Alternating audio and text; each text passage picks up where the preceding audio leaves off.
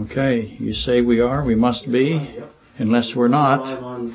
Yes, we're live everywhere. Facebook, SermonAudio, cliffside.org slash live, everywhere. Well, how about that? As if I would know. Okay, well, uh, we're, before we get started, just a couple of things. Uh, a while back, you might have remembered I put up MOND, M-O-N-D, yeah.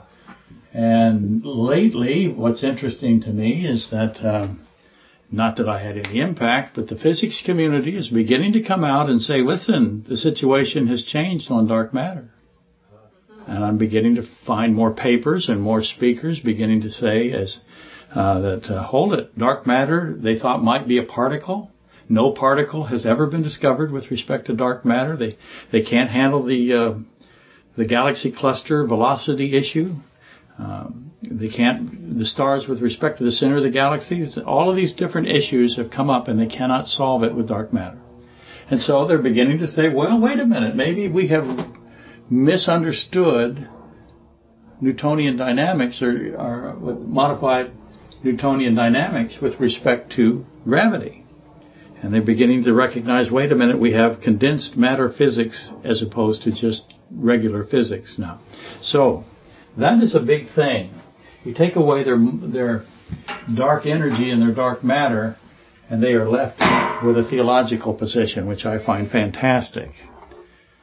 But uh, it took them a while, but some people have begun to say, as I said, forget it, this isn't going to happen. And I have a letter here from somebody. I have to put it in the right place or I'll forget it. Where is it? Somewhere in there. I'll remember it when the time comes. Probably not. Okay, May the 2nd. Oh, oh, I also want to talk about India and the extraordinary explosion of COVID in India right now. India is particularly difficult because they have a high level of diabetes in that country. They have uh, very, very low vitamin D. They're all a high level of vitamin D deficiency and zinc deficiency, and they are obviously very concentrated. So they are particularly vulnerable to this uh, this uh, highly transmissible disease. So we can't really pay attention to what's going there and apply it to the United States or maybe even to some parts of Europe. But if it keeps going the way it is, it's going to destabilize India. And if India is destabilized and they begin to feel vulnerable, they have an enemy over there that is China, an absolute bitter enemy. And, and I, I see the potential for geopolitical turmoil in that area. Those are two huge economies that the United States is uh, intrinsically uh, uh, co-opted, I would say is the actual word, but certainly India controls so much of our technical support, and Canada, I'm sorry, China controls mass amounts of our debt, and most of our our uh, goods now in this country, as far as I can tell, have been uh, assumed by Canada. Because I only I only shop in places that are I can afford, so that limits me to Walmart, and where else? That's about it. Costco sometimes. I, I recognize the politics of both are not compatible with mine, but you do what you have to do to make it. In, in any event, if India collapses economically because of this kind of biological pressure, disease pressure, pandemic pressure, and China uh, is sees an opportunity, and both of them get impacted, then the world will explode. I believe economically. We'll see if that's true but certainly something to, to look at. I'm fascinated by the people that are paying attention to uh, India's difficulties and what it might mean. Okay, so enough of that. May the 2nd, 2021, lecture discussion number 136 on the book of Joel, Daniel, Revelation, Ecclesiastes, Job, 1 Kings, 2 Kings 13. I'm sorry, 2 Kings 23, 1 Kings 13. Hey, take these off so that I can read what I wrote. Last week we concluded with the unnamed Anna question. Let me go over these questions really fast. We had Sherman's uh, concern about Goliath, called Goliath, why the cross was on top of the head of Goliath. We have the unnamed Anna that we cannot name because she's unnamed Anna. And she wanted to talk about consciousness. She not, didn't really mean, know that, but that's the, the uh, crux of her question. We had Valerie she got involved in for your salvation or for your sake. There is dust involved, and uh, and the angelic realm, uh, of course, and then uh, this other person's question, whoever that might be, his name name uh, well, his initials are Steve. Right? Christ on the cross, Hebrews 2, uh, 10 through 18. All of this is the same thing, as I've said before. And all of it ends up at Hebrews 10, or 2, 10 through 18. Okay, so we concluded last week with the unnamed Anna's question about the visuality of the soul, the spirit, the mind, or consciousness. She wanted to know, can we see consciousness? Have we ever been able to see it? Because that's essentially the breath of life, the breath of the spirit of life is our consciousness, our memory, our personhood, everything that is inside of us that we are identified as is a spiritual component and not a physical component, though we have a physical manifestation. And there's this fantastic interconnection between the mind and the brain. But anyway, effectively her concern was the barrier. So she said, why can't we see our consciousness? And so that is a barrier because I'm saying that it is intentional. There is a barrier. Let me put it another way. I'm going to say it's a veil or a curtain that has been placed between the spiritual realm and the physical realm. Uh, and she and she was she was concerned about that. If you want to think of them that way, I think it's perfectly appropriate.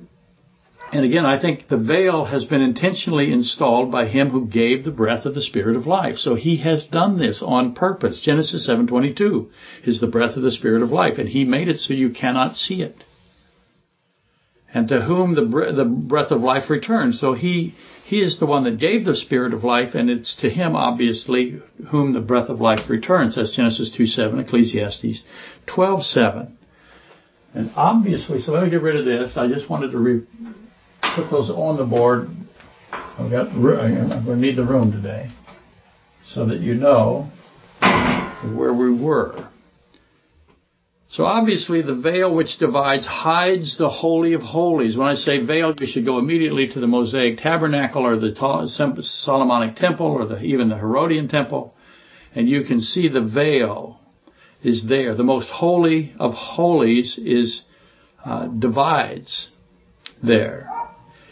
So it divides the most holy from the tabernacle. You call it the Holy of Holies or the most holy. That's uh, Exodus uh, 26, 31 through 34. So, um, so that's our veil. And if you read that, you're going to notice that on the veil are angels, and not just any angels, specifically cherubim. They're embroidered in the veil. This artistic design. That's the first thing to consider when you get this to this subject a lot of people don't understand, and I get it. They think the cherubim are on the veil because they are on the Ark of the Covenant, but I disagree with that. They are on the veil because they are intended to be on the veil. It's very important that they're on the veil, that you recognize the relationship between the cherubim and the veil. Now, they may look the same as the design. I've never seen the veil. It was torn apart, of course, from the cross. That's another st- subject in a minute. But just consider the fact this artistic design of the cherubim is the first thing that you will see if we ever get to see the veil that was there in the temple, in the tabernacle, separating the most holy from the tabernacle. Materially, the meanings of the veil and its render, rending or its tearing, if you will, the veil is torn from the cross. The cross tears the veil. Now, the most holy is then revealed. You can see inside of the most holy or the holy of holies. For the first time, everyone could see because that veil was ripped from top to bottom. Again, the cause was the death of Christ, Matthew 27, 51 through 54.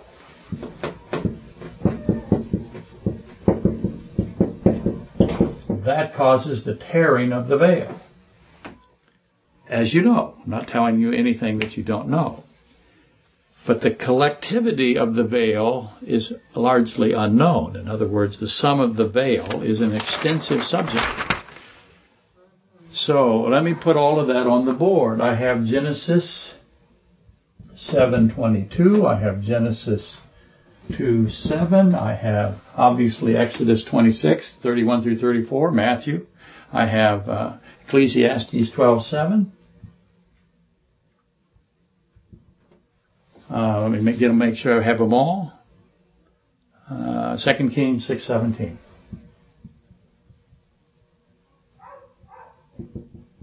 That gets me into the veil. All of those are important. This obviously tells me I have a veil, and then this tells me why I have a veil. And that's not even, that's just barely a shallow beginning. 2 Kings 6:17, as you might know, is Elisha's prayer. What does he say there? That's so important to the veil. Lord, I pray his eyes be open that he may see. What is that subject about? Elisha is with a young man, and they are surrounded by Syrian arms, army, army, uh, the Syrian armor, army. Come on. Where's my water? And the young man is fearful. And Elisha said, Lord, I pray that his eyes be opened that he may see. And the Lord opened the eyes of the young man and he saw. And behold, the mountain was full of horses and chariots of fire. So I have chariots of fire. And I might have very likely I do have, horses of fire. A lot of people say, well, the chariots were on fire and the horses were just normal horses. But it could be that it's horses and chariots of fire. All of them fire. Horses of fire. So we'll get to that uh, eventually. The curtain between the physical and the spiritual, obviously at 617 of Second Kings, was was withdrawn, wasn't it? Because the, Elisha could always see. He is a portrayal of the omniscience of Christ. But this young man also got to see. So the angelic army is uncovered. So again, the veil gone for a brief moment for one person. And if we had time, and we never have enough time here, I would devote that time that we never have to gathering everywhere in the scripture that involves, engages the scene of the spiritual reality. Genesis 19, for example. I have two angels come to Abraham. I have two angels that are with Lot. So I have the two angels that take Lot and his wife and the two daughters by the hand. That's one example of this confluence of the spiritual and the physical, or the spiritual and the human, or the angelic and the human. Genesis 6, obviously another. Jude 6, the angels who left their heavenly estate. Hebrews 13:2, some have entertained angels unaware. Uh, Luke 1:11, Luke 1:19, Gabriel and Zacharias, Luke 2:13, Job 1, Job 2. Those are all places, really quick examples. Gabriel and Daniel and Daniel 8:15 through 16. Those are places where we see the veil is is uh, traversed. My point is, yeah, a point already, the veil between the angelic realm and the human realm has been navigated. It has been removed throughout history. It is not incidental that Elijah ascended into the pillar of cloud by means of a chariot of fire and again horses of fire. 2 Kings 2.11.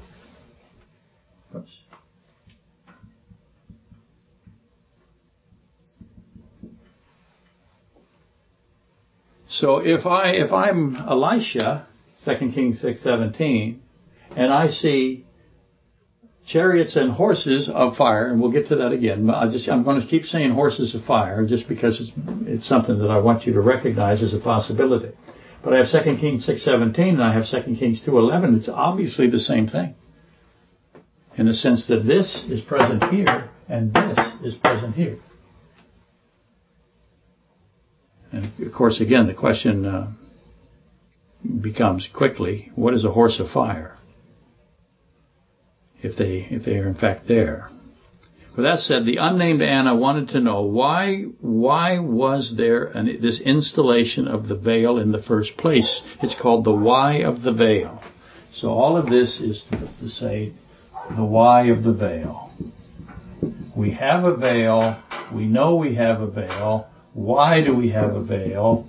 Why is it sometimes the veil is removed? What circumstance made it necessary to remove the veil? Why was it necessary for Daniel to see Gabriel? Why was it necessary for Gabriel and Zacharias, Zacharias to see Gabriel? Why was it necessary uh, for the young man to see the entire angelic host? We don't know how many there were, but there were. Um, there's a multitude. It's an incredible number. Why was that a reason that these people got to see through into the uh, the angelic realm. Obviously, unnamed Anna wants to see this. Uh, how excited would we all be to see it? We would all be excited to see it, right? Ultimately, the seeing of Christ. He is the angel of the Lord, right? He is the angel. It's the Lord God. It is the angel of the Lord God, and it is the Spirit of the Lord God. Yes, ma'am. We all have a little bit of Thomas in us. We would love to. We would love to see it. Thomas got a break. But again, there's a. Not because we doubt. We just love to see. It. We will, yeah, absolutely right. If you didn't hear her, she said it's not because she doubts. It's just that she wants to see it. It's an incredible thing. But again, why do we have this curtain between these two realms? We'll get to that as again. I almost gave it away there, but I stopped myself. Let's take some water so that I don't make that mistake again. Now, as is my modality, I have renovated the unnamed Anna's question. Extrapolated would would be the mathematical statement or the mathematical process that I've done. Uh, once again, I blurred it, and some might suggest that I distorted it, the question uh, of Anna well past uh, recognizability. And unrecognizability, as you know, is defined as the quality or state of being mostly or completely obliterated. So I do that. You give me a question, and I make it so you don't even recognize your own question. And I'm sure that's happening to all these people. I didn't ask that. I didn't ask that. What do you mean? But you did. Um, and that's okay. It's my way of having fun because I am, after all, called the what? The fun pastor by no one ever, ever. And it will never, ever happen. Anyway, talking about Anna last week, if you remember, this topic of the unnamed Annas, uh, what if came. It's the what if path. What if is usually associated with the inverse. What I mean by that, I can sometimes find the why of the veil by introducing the reciprocal, which is pretty much where we ended last week at lecture 135, asking two what ifs. I'm, I'm dealing with the not why so much, I'm dealing with what if. What would happen? Not why is the veil there, but what would happen if the veil was not there? Does that make sense? So what if there was no divide between the spiritual reality and the physical reality? That's going to occur. You look at the book of Revelation. Are great signs and wonders. What are those great signs and wonders that you wanted to see? Those will be angels making proclamations to the earth. You're going to hear them. You're going to see them. They're, they're all over the place. The signs and wonders are extraordinary. That's why it's such a time of, of salvation. Again, that is back to question number four, which isn't on the board. Hebrews 2, 10 through 18. So, what if there wasn't a veil? And this is companion to why did God restrict humanity from seeing angels? That's the same question. What if there isn't a veil, but, and then of course, why did he do this? or to return to the unnamed Anna's form, why can we not see our own consciousness? The mind, the spirit, the soul. We can't see that, and it's going to return to him who gave it with, with two angels. That's uh, Genesis 28. That's the ladder that we've been discussing. 28, 12 through 15. That's the ladder. That's also Lazarus and the rich man, right? Luke 16, 22. Lazarus is carried, and at that time that was the bosom of Abraham, but he was. You have two compartments in, in Sheol at the time. One of them was the bosom of Abraham, and the other one was torments. So Lazarus was transmitted, or transferred, I guess, uh, would be better, by two angels, Luke 16:22, to promise, to the place of promise that Christ emptied, of course. We'll get to that some other day, but not today. So why can't we see that happen? How much, how much blessing would it be to watch your loved one die and then see two angels grab him, his consciousness, and transport him? Again, that's this ladder that we've been talking about as well in Genesis 28. Why, what are they doing on the ladder? That's not everything they're doing. They're on the ladder. They have many ministerial roles. One of those, of course, is transmission of the soul back to him who gave it, uh, as opposed to putting it in torments. Now we'll get into how they get to torments some other day. We don't have time today. So, remember now Valerie's question number three. Valerie wished to investigate the standing of the angelic realm. You see how they're Anna and who can't be named and Valerie are the same question. Valerie wanted to know what is the standing of the angelic realm as it would apply to humanity? In other words, to whom is assigned the greater culpability? The angels or humanity? Uh, let's, let's rephrase it this way. Who has the most accountability for the veil? The why of the veil again, right? Matthew 25, 41. Is critical to this discussion.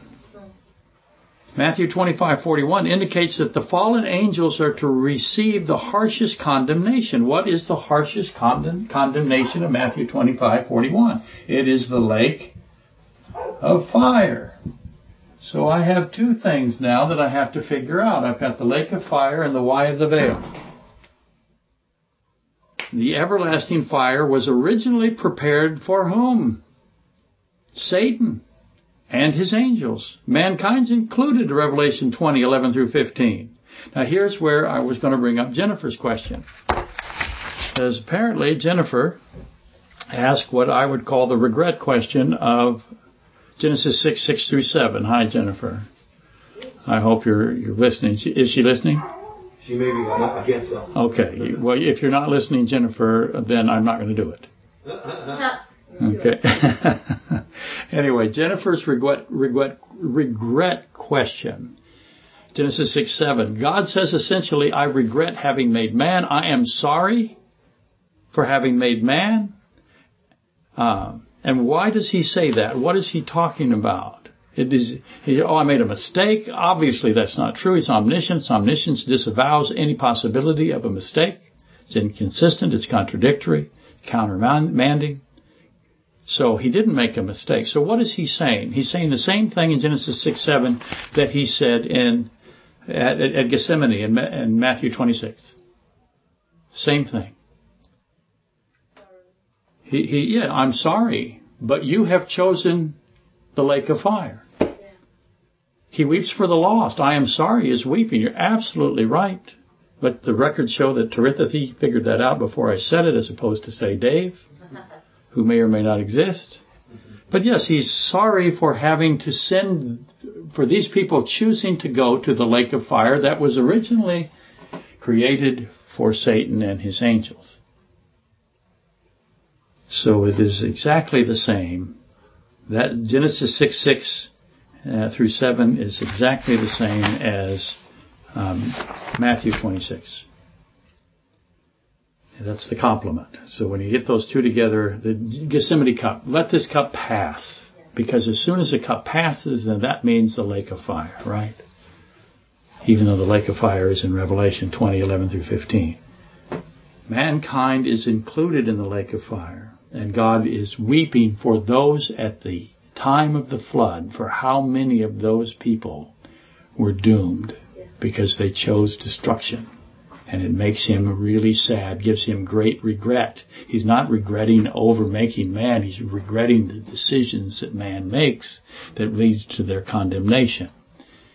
And again, it makes it a triune verse. Uh, Gethsemane is a triune verse, and so is Genesis 6, 6 through 7. You have to know that's all three of the persons of the triune Godhead discuss, saying, I am sorry, I have regret. But yet there must be judgment, there must be holiness. Sin cannot be allowed to run uh, rampant, and he will stop it.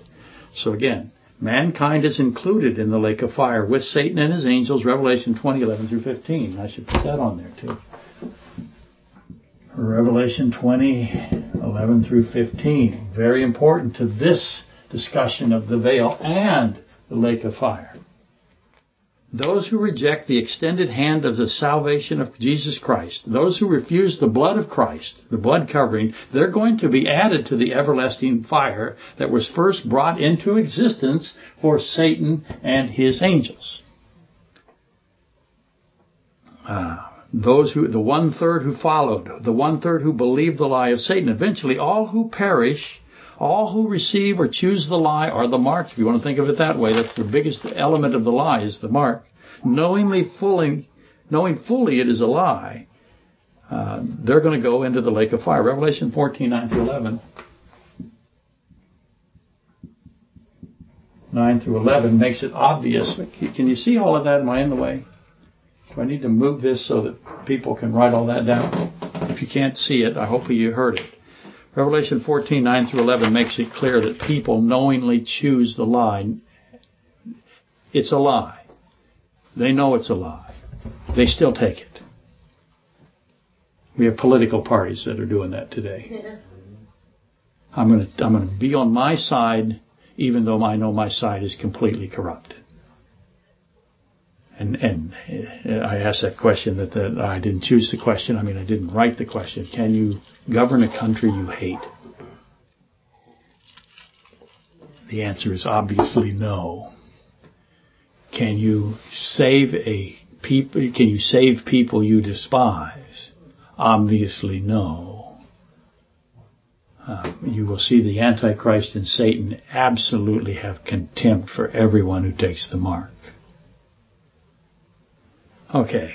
To reframe the core of Valerie's question, what percentage of blame shall be accredited to Satan and his angels? And what then remains to be imputed to the ones who willfully accept the mark of the beast? Just to add that back in. Obviously, I've taken the reciprocal of Valerie's request and then confined it to the tribulation. Right there is what I have done. So she has a broader view and a, a little bit different form, and I've now condensed it into the tribulation. The mathematical principle is nonetheless valid here. So what have you concluded? Who's to blame? Is it angels and man between angels and mankind? Who's to blame the most, if you wish? Who's going to get the harsher sentence? They both ultimately get the same sentence, but this is a tremendously difficult choice for God but obviously not so much for mankind. They willfully take it, and he weeps. Just to keep hammering that in. But what did you conclude? 50 50? 60 40 angels? 70 30? 52.84391? 47.1560? 9%? Do the math, it'll work. Use your phones. Whatever you decide, if you decide that the angels are 60% responsible for the lake of fire, uh, are there, well, we, obviously it's made for them and, and Satan, the Satan and the angels. But if you say that they are responsible for the veil, for example, uh, you're, you have implications of that. You have to be careful with your proposition. Note that Christ, Matthew 26, 52 through 54, asks a question. It's a rhetorical question. It's also a rebuke. He's about to be crucified. He is in charge of his crucifixion. Never think otherwise. But he asks this question Do you think that I cannot now pray to my Father and he will provide me with more than 12 legions of chariots of fire and horses of fire? I can call down the entire angelic army. Do you think that I cannot now pray to my Father and he will provide me with more than 12 legions of angels? Matthew 26, 52 through 54 is a triune verse. Just like Gethsemane is a triune verse, just like when you just have to spot these things. You have to know that they're there. They all go back to Genesis 1:26, ultimately to, to Genesis 1:1. Matthew 26, 52 through 54, that question is a triune verse. Again, so is Genesis 6, 5 through 8.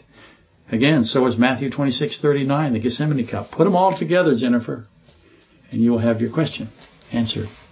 Anyway, I should point out that the angel of the Lord, the angel of the Lord, is Christ himself. That's his title. Jesus is the angel of the Lord. And in 2 Kings 19:35, the angel of the Lord killed 185,000 Assyrian soldiers in one night.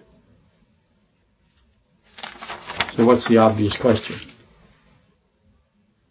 Also, Christ, uh, Revelation 19, 19 through 21, what does he do there? He slays the beasts of the earth, the kings of the earth, and their armies who gathered together to make war against him, who sat on the horse. Oh, horse again. Revelation 19, 19 through 21. He destroys all of those armies. How many are there gather against him? There are millions. Clearly, the omnipotent God himself in the flesh does not need anything. He certainly does not need an angelic army. Why would he even suggest that he would call them down? Again, it's a rhetorical question. Omnipotence, he's omnipotent, disqualifies words like help and need and support and all the others, etc. So I'll ask a rhetorical question now. Does the Word of God need an angelic army to save him from death?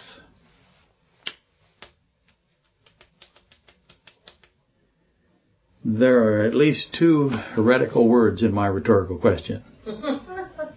at least two. There might be five. Might be 500. Who can save Jesus Christ from death? Answer that question. Yeah, just no one. No one can save Jesus Christ from death. No one did. Right? Why can you not save him from death? Yeah, that's a triune question, isn't it? So whenever you go through the Bible, you have to recognize the triunity of God. Genesis 1:26.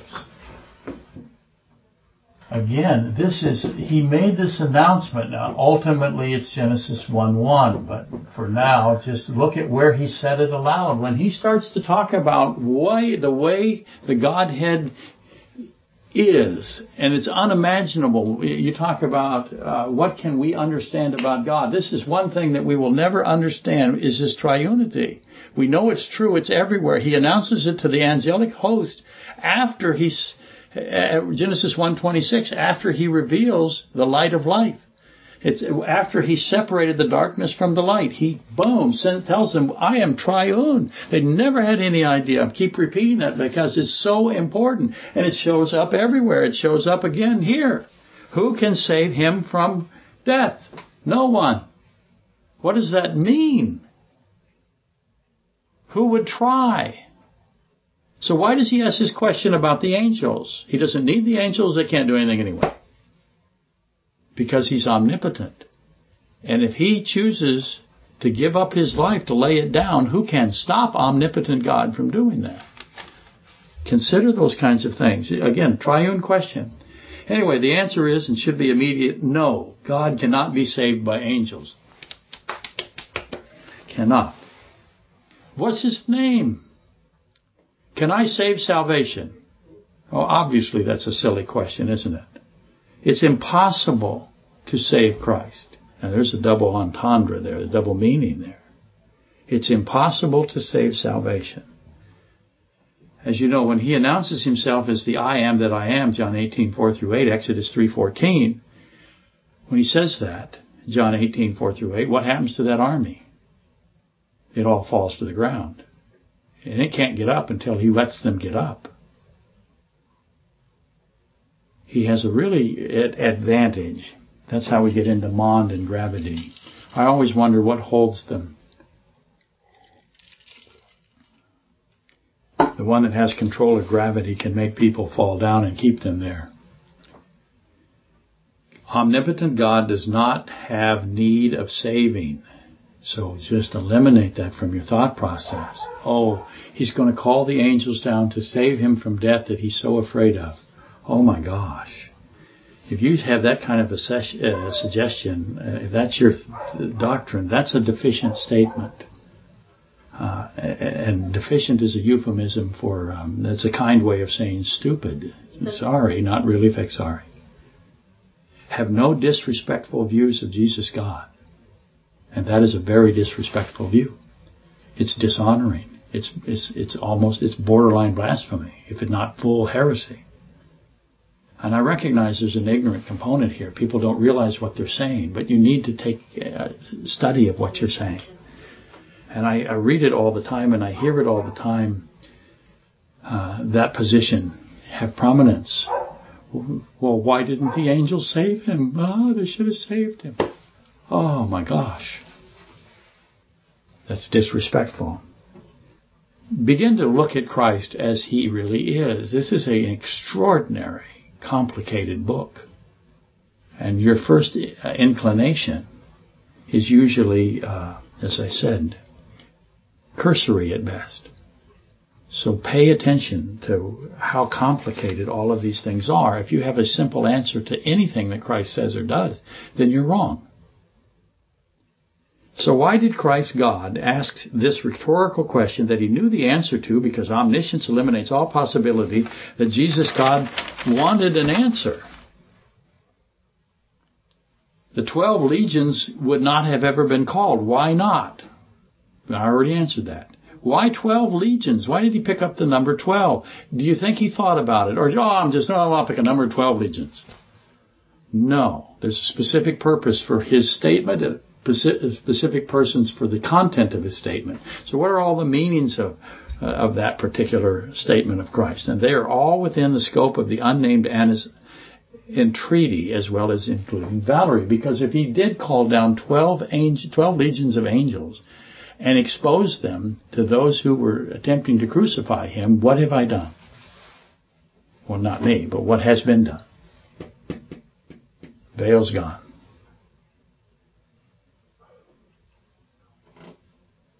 So,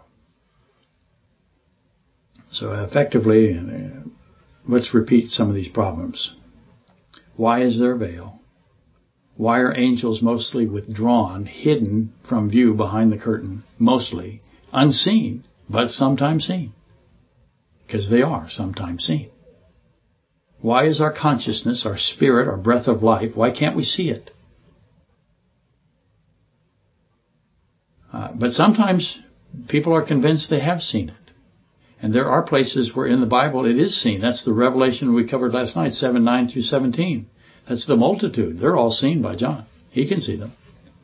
That's the cry of the martyrs, Revelation 6, 9 through 11. Excuse me. Um, what would be the consequences if the veil that hides the spiritual from the physical is removed? The curtain raised. There's no restrictions between humanity and the host of heaven. What would happen? How does that affect all kinds of things? Basic question of the day. Uh, basic questions of the day. There's a better way to put it, obviously, because there's more than one question. Did Adam see the angelic realm? Did Eve see the angelic realm? Here's a better way to ask that question. When was the veil with the cherubim embroidered on it? Now, we have two veils, right? We have the veil that is that I'm referring to that hides the angelic realm, and we have the veil that hides the Holy of Holies. That's an actual physical veil, but it has cherubim on it. So I'm going to keep telling you that I'm going to say both veils have this relationship to cherubim. When was the veil that I'm talking about between the angelic realm and humanity? When was it placed into service? Before or after Eve and Adam were formed? So did Adam see the angelic realm? Did he see all of it? How much did he see? How much did he know about? Adam and Eve certainly saw and heard who? Satan, the cherubim, the anointed cherubim of all cherubims, they saw him. So what's that mean? At the trial of Adam and the woman and the serpent Satan, uh, were there angels there? Were the demons in, in attendance? So those are both angels, but one is fallen, one's unfallen. Were angels at present when Satan was tried in Genesis 3? What about Genesis 6? I have angels, the sons of God, saw the daughters of men, and out of that came these mutations in Nephilim. Did daughters of men see the sons of God? Obviously, I subscribe there to the cosmological view. The sociological view and the religiously mixed position of Genesis 6 makes no sense to me at all. I think they're nonsensical. That's the same as no sense. The sons of God are Jude 6 fallen angels. I think it's obvious Jude 6 must belongs to Genesis 6. And Christ, following the uh, pattern of the goat for Azazel, Leviticus 16:8, Yom Kippur, this prophecy where the goat for Azazel goes to make uh, into the wilderness as a testimony to Azazel. Azazel is not scapegoat. Azazel is a name for Satan. So the goat of Yom Kippur goes to Satan and testifies that the sins of Israel have been forgiven. So that is a prophecy. Uh, and Christ follows that. He goes to the place of captivity of the angels that fell, Jude 6, Genesis 6. 1 Peter 3, 18 through 20. Run out of places here. Christ goes to see these angels that he has imprisoned. And again, this is that Azazel, Yom Kippur prophecy. So this answers Valerie's question in part here. Jesus God issues a proclamation to these angels, an official judicial act to these imprisoned angels, the Jude 6, Genesis 6 angels. That's what he does at 1 Peter 3, 18 through 20. So why did he go there? Christ being omniscient, well, let me throw you the, obvious question here is obvious. I mean, I'm getting out of sequence here. What did the what did he what kind of presentation was it? I'm what did the document? I'm assuming that it's a statutory testament. In other words, what I think he has a document in his hand when he does it. What did it announce to those angels? And Christ again, he's omniscient. He remembers everything, so he doesn't really need a document, does he? He he may have only spoke, but he prefers books on these kinds of events. Especially so when he's the judge. Daniel 7:10 and Revelation 20:12. He opens books. So did he take a book, a document, if you will, a scroll, if you want to think of it that way, because books are often referred to as scrolls. He opens books, and those are really scrolls. So he takes it to the angels, and he reads it, in my view. And the event occurred within the entombment in interval. interval. In other words, when he was entombed, the sign of Jonah, the three days and three nights. So I have crucifixion. I'll repeat this for people who never heard it. Crucifixion happened on a Wednesday Passover. Uh, Thursday, uh, he went into the tomb. His body did, and he left and got and went. First Peter three eighteen through twenty to these angels with a document. So he had three days and three nights. Unleavened bread. It was Thursday. Uh, Friday was the day that the women, not knowing that Nicodemus and Joseph of Arimathea already had burial spices made, and it was the first time there wasn't a uh, high high feast day, so they could finally make burial spices. And they could not go on Saturday because that was the weekly Sabbath. So they come on first fruits, which is Resurrection Sunday. So, sign of Jonah. While the sign of Jonah is occurring, one of those aspects of it is he is with those angels that he imprisoned because of what they did in Genesis 6 and what is said about them in Jude 6. And I suspect that Christ did not remain in the in the angelic uh, prison for all three days. I don't think he did all three days and three nights. It's possible, but he had an altar to cleanse. And I think he assigned certain days and certain times to all of these things. And this is one of the aspects of his entombment, why he's entombed for three days and three nights. He is going to take care of a few problems. And one of those problems is Valerie's question. It's not on the board. Colossians 2, 14 through 2.15. Where do I have room? Talks about this as well. These two are together. Okay? It describes him, Christ, nailing the sins of the saved to the cross. So I think the same pattern exists for the angels. Colossians 2:15, having disarmed principalities and powers, he made a public spectacle of them, triumphing over them in it. That's what it says. That's obviously 1 Peter 3:18 through 20 being described in, in Colossians 2:15. Principalities and powers refers to angels, as Colossians 1.16. Angels that Christ created. He's the creator of those angels. Is he sorry he made them? No, Jennifer. He's sorry for where they choose to go. He's sad. He weeps for them. He loves them. No one knows him better that is created than probably Satan and Judas. Maybe Michael, maybe Gabriel.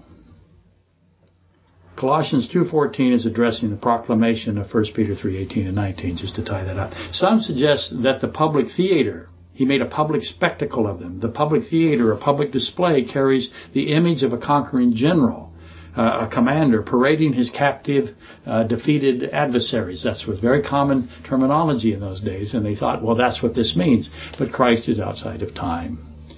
Uh, you can't assign time context to him. It's improper. It's dishonoring. But the prison context, in my view, advocates for a judge. Uh, and he's releasing his published final record, which is why I believe Christ read the document or book to those those. And again, it conforms with the nailing of the sins to the to, uh, of sins to his cross. I think the book fits with the nailing of the sins. So again, Colossians 2:14 and 15, 2 Peter 3:18 and 19, you set them side by side and they reflect a legal administrative procedure in my opinion. And if I'm right, duh.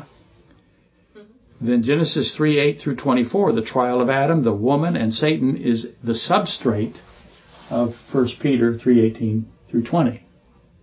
We have 1 Peter 3:18 through 20, Colossians 2:14 through 15 because of the trial of Adam and Eve and Satan. Does that make any sense to anybody? I hope it does.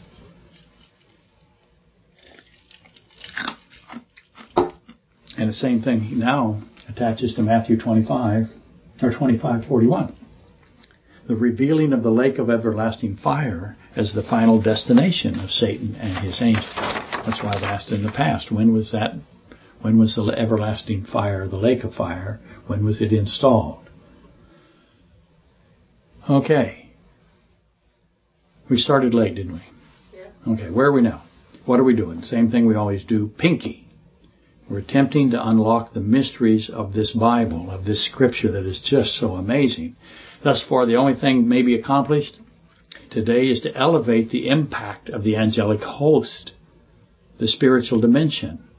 It's almost universally ignored. If I've done nothing else today, I've, except bring bringing attention to the consequences of the fall of the angels, what they directly impacted. That's why I asked the 50-50 or 60-40 or 70-30 question. How much have they caused? If you want to think of it that way. Now God's omniscient outside of time. He doesn't respond the way we think of because he's outside of time. Can't keep saying that enough. But that's the only human way we can think of things. But if I manage to say how much consequence has occurred because of the fall of Satan and the fall of the one third,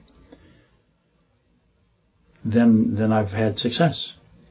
It's the height of imprudence to set aside the fall of the angels, to think that just you can't do it to disregard their contentious state that they're in and say that has no impact on me. I don't have to look. You've got this tremendous ladder that's involved here. Christ has not and did not subordinate them. I think that's obvious because of this. He goes to see them during his unleavened bread three days and three nights. Christ has not, did not subordinate them. The, the case could easily be, easily be made that it is the opposite. It is otherwise. Wendy, hi Wendy, uh, wish to participate in the four questions, specifically Valerie's uh, question. I've, I answered it for her down here, but we'll get to it here right now. Uh, Valerie See what you wrought, Valerie. Yes, uh, Valerie did this. She said, I'll ask the HTRP a little itty bitty question. And uh, Valerie, said, what could possibly, what, what could you, what could possibly come of it? You said, and how long could it take to answer my little itty bitty question? You said, you should, you should find Val, Joe, and Susie because we're still doing Jude nine. Wendy begins with wanting us to know that she is cold in Texas. She says so. Uh, where let me find it really fast. It's under 70 today, and I can't take it. That's what she said. Sorry, Wendy. Below 70. It's under 70 today, and I can't take it. We also in Alaska, uh, Wendy, are below 70 degrees Fahrenheit. Uh, not to be confused with 70 below. Below 70 is not the same as 70 below. We have both here. Uh, what, what do we call below 70 degrees Fahrenheit in uh, Alaska? We call it every day. Always. So Wendy is not going to be visiting. No. Though she is delightful. Anyway, Wendy was contemplating the meanings of Genesis 3:14, specifically the pronouncement that Satan would eat dust. What does that mean? Is he literally going to have a spoon and he's going to eat dust? Obviously not. On your, on your belly you shall go and you shall eat dust. Boy, oh boy, what a fantastic statement. Eat dust. How complex is that? It's unimaginably complicated. It's astonishing, that statement. Who made it? Christ made it to Satan. So begin to think this is so complicated. How can I possibly figure it out? And certainly don't have some simple response to it. On your belly you shall go and you shall eat dust all the days of your life. Probably the most misunderstood verse in all of Genesis 3, if not all of Genesis. Satan is the recipient of this judgment from Jesus Christ, the Ancient of Days, the judges, uh, judge of all things, John 5:22, Daniel 7, 9 through 10. The best way to advance through Genesis 3:14, what's the best way do I solve this? Why would Satan eat dust? Question. What's the best way to do it? You're right. Ask more questions. Yay. So let's start with all the days of your life. How long? How long is the is the life of Satan as infinite God so defines it? Note I'm beginning to I'm beginning with the position or the frame of reference that excludes the literal serpent. I'm not talking about a literal snake. I'm talking about the symbol of the serpent or the dragon, if you want to combine combine them, that is Satan, uh, the literal snake. We don't we do we have any in Alaska? We have very few. I think maybe, maybe some down by Juneau. There might be some, but we don't have them here. We don't have brown recluse or black widow spiders that they have in Texas, Wendy, Arizona. Well, nothing lives in Arizona. It's impossible. It's too hot. Uh, so, that was for Jennifer. So to rephrase the easy first question, how long does Satan exist? When was he created? When was he formed? When did God know him? Psalm 139, Jeremiah 1 5. Jeremiah 1 5, I knew you before I formed you. When did God know Satan? That is a very, how do I put it? difficult question because it's a triune question, isn't it? And it's outside of time. That's an intentionally poorly worded question, but again, I'm the HTRP. Existence, does Satan have existence? Because existence, to be existence, must be timeless in order to qualify. You know that. We've said it thousands of times. Existence must be timeless in order to be existence. Therefore, statements that attach time or lengths, lengths of time to life are defective statements, deficient statements.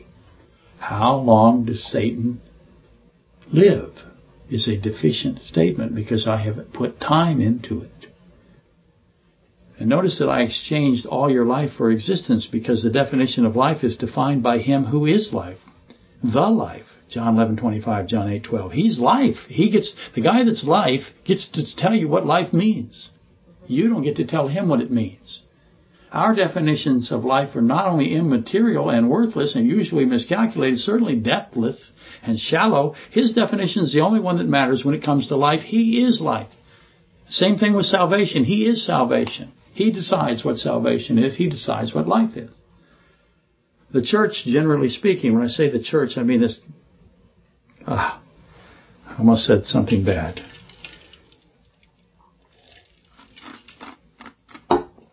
This mess that masquerades as the church, especially in this country, the, the church has generally speaking forfeited the the explication of life as it's presented in Scripture. And naturally, when we did that as a church, it happened in the 1960s. The monistic, atheistic philosophers then seized the opportunity. Evil will rush into a vacuum, and the church gave them a vacuum because we stopped defining life as Christ defines it.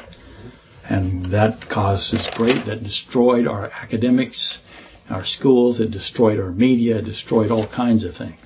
And now we've got this god awful mess we have everything from just pure hatred of Christ to eugenics in this country. And all of that to say, Genesis 3:14, all the days of your life you shall eat dust. All the days of your life. God said that. So don't put your definitions into it. How many days is all the days of Satan's life? That's an intentionally poorly worded statement, HTRP. Infinity, eternity is not a number, it's a concept.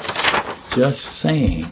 God promises eternal life, infinite life for obvious reasons. Now some might protest, the Protestants will object that the text should have read all the days of your death because he has chosen death, are all the days of your existence. And go ahead, HTRP, they're out there yelling at me. What have you to say about that? Huh, huh, huh.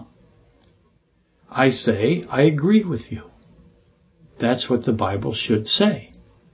I agree that the text should read existence because the Hebrew word is kaya.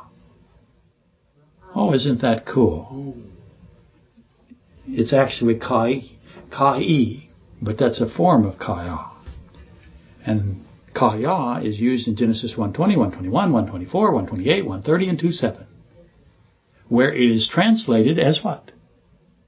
Existence. Living being, to be more specific. Living being as God defines living being. He's the one that matters again. It's His definition of living being, not ours. So I corrected my in, New King James in the margins, Genesis 3:14. All the days of your being, I wrote, because I know Kaya is there, which brings clarity to the meaning. Satan, after all, is a living being, and that explains why he eats dust for all the days of his life.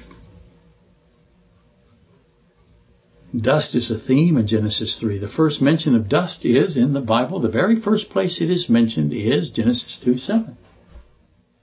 Bingo. Uh, and that is where the physical body of Adam is made from the dust. Something not lost on Satan or the angels who saw Adam being created from the dust. Genesis 3:19 adds some key information. In the sweat of your face you shall eat bread until you return to the ground. You shall eat bread. So I have eat dust and I have eat bread. That's probably a coincidence because omniscience allows for coincidences and accidents and improprieties and all kind. Of, never mind. The ground was cursed for your sake, Genesis 3:17, for your salvation, uh, Adam. The ground was cursed for Adam's salvation, and Adam was told that. That's incredible. Adam gets to learn something very important right there. Adam learned the plan of salvation, the solution to the lie of Satan during that trial, during his trial. The cursing of the ground being just one aspect, the the uh, the blood coverings of 321 being another aspect. Everybody thinks Adam is in trouble here. He didn't think so. He rejoiced. He named his the woman the mother of the living. That's rejoice. That's exultant. That's he's thrilled. So what made him thrilled? The ground was cursed for your salvation. So there's a solution to the lie of Satan. Because who got the lie of Satan? Eve did. She believed it. Adam did. He didn't believe it. But did he know the solution? He obviously did not because he ate from the fruit. The remainder of Genesis 3:19 is this powerful renown verse. For dust you uh, you came, and to dust you shall return. Job, that's Job 21, 23 through 26. Just in case you don't think that we're in Job. There he is. It looks like Job. Where it says this, another man dies in the bitterness of his soul, never having eaten with pleasure. One dies in his full strength. One dies in the bitterness of his soul, one dies in full strength.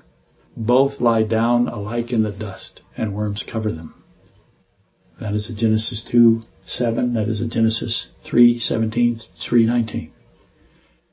Both lie down alike in the dust, and worms cover them. All are from the dust, and all return to dust. Ecclesiastes 3:20.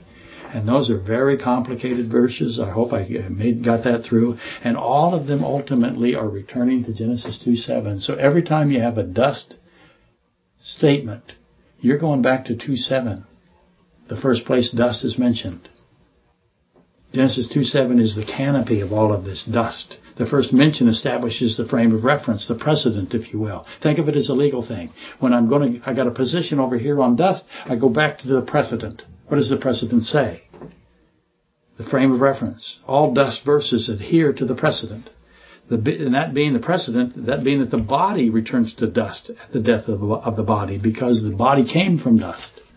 But just the body goes back to dust the breath of life, the consciousness that Anna wants to know about, why can't I see my consciousness? That returns to Him who gave us consciousness. Consciousness must come from consciousness, as you know. Ecclesiastes 12:7, the dust will return to the dust, but the spirit will return to God. Genesis 2:7, the order is reversed at Genesis 3:19.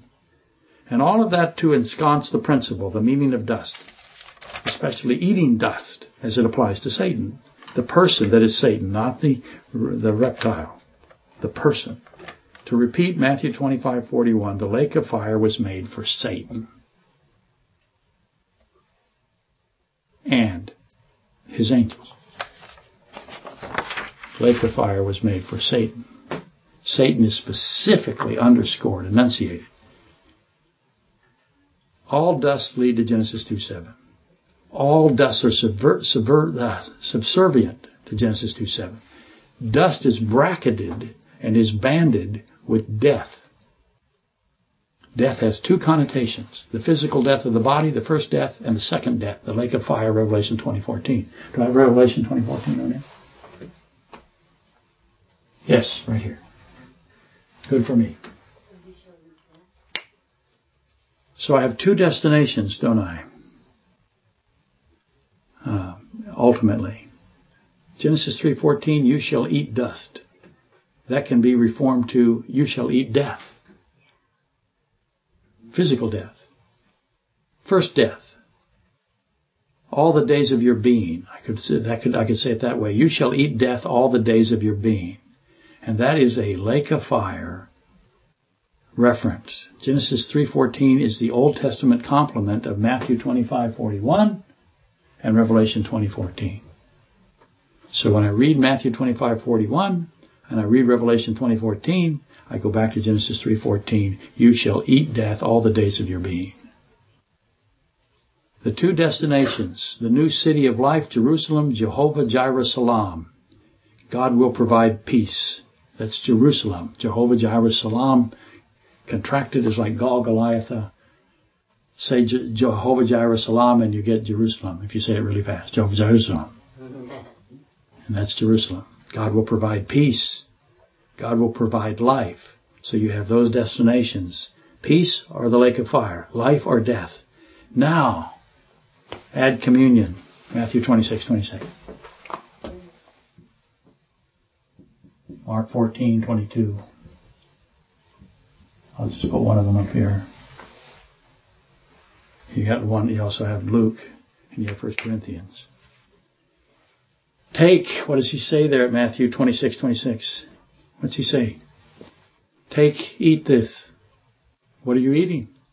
You're eating bread. This is my body. Eat the bread of life, he says, John 6:35. The true blood that came, the true bread, blood, blah, blah, blah, the true bread that came from heaven to eat, which was a symbol of Christ, the manna, the bread that gives life to the world, John 6:33. So Christ says, eat life, eat bread. I am the bread of life. Eat this bread. That's me. That's my body. Eat life. Satan, to Satan, he said, eat death. And that's how you solve Genesis 3.14. Okay. That was fun for nobody.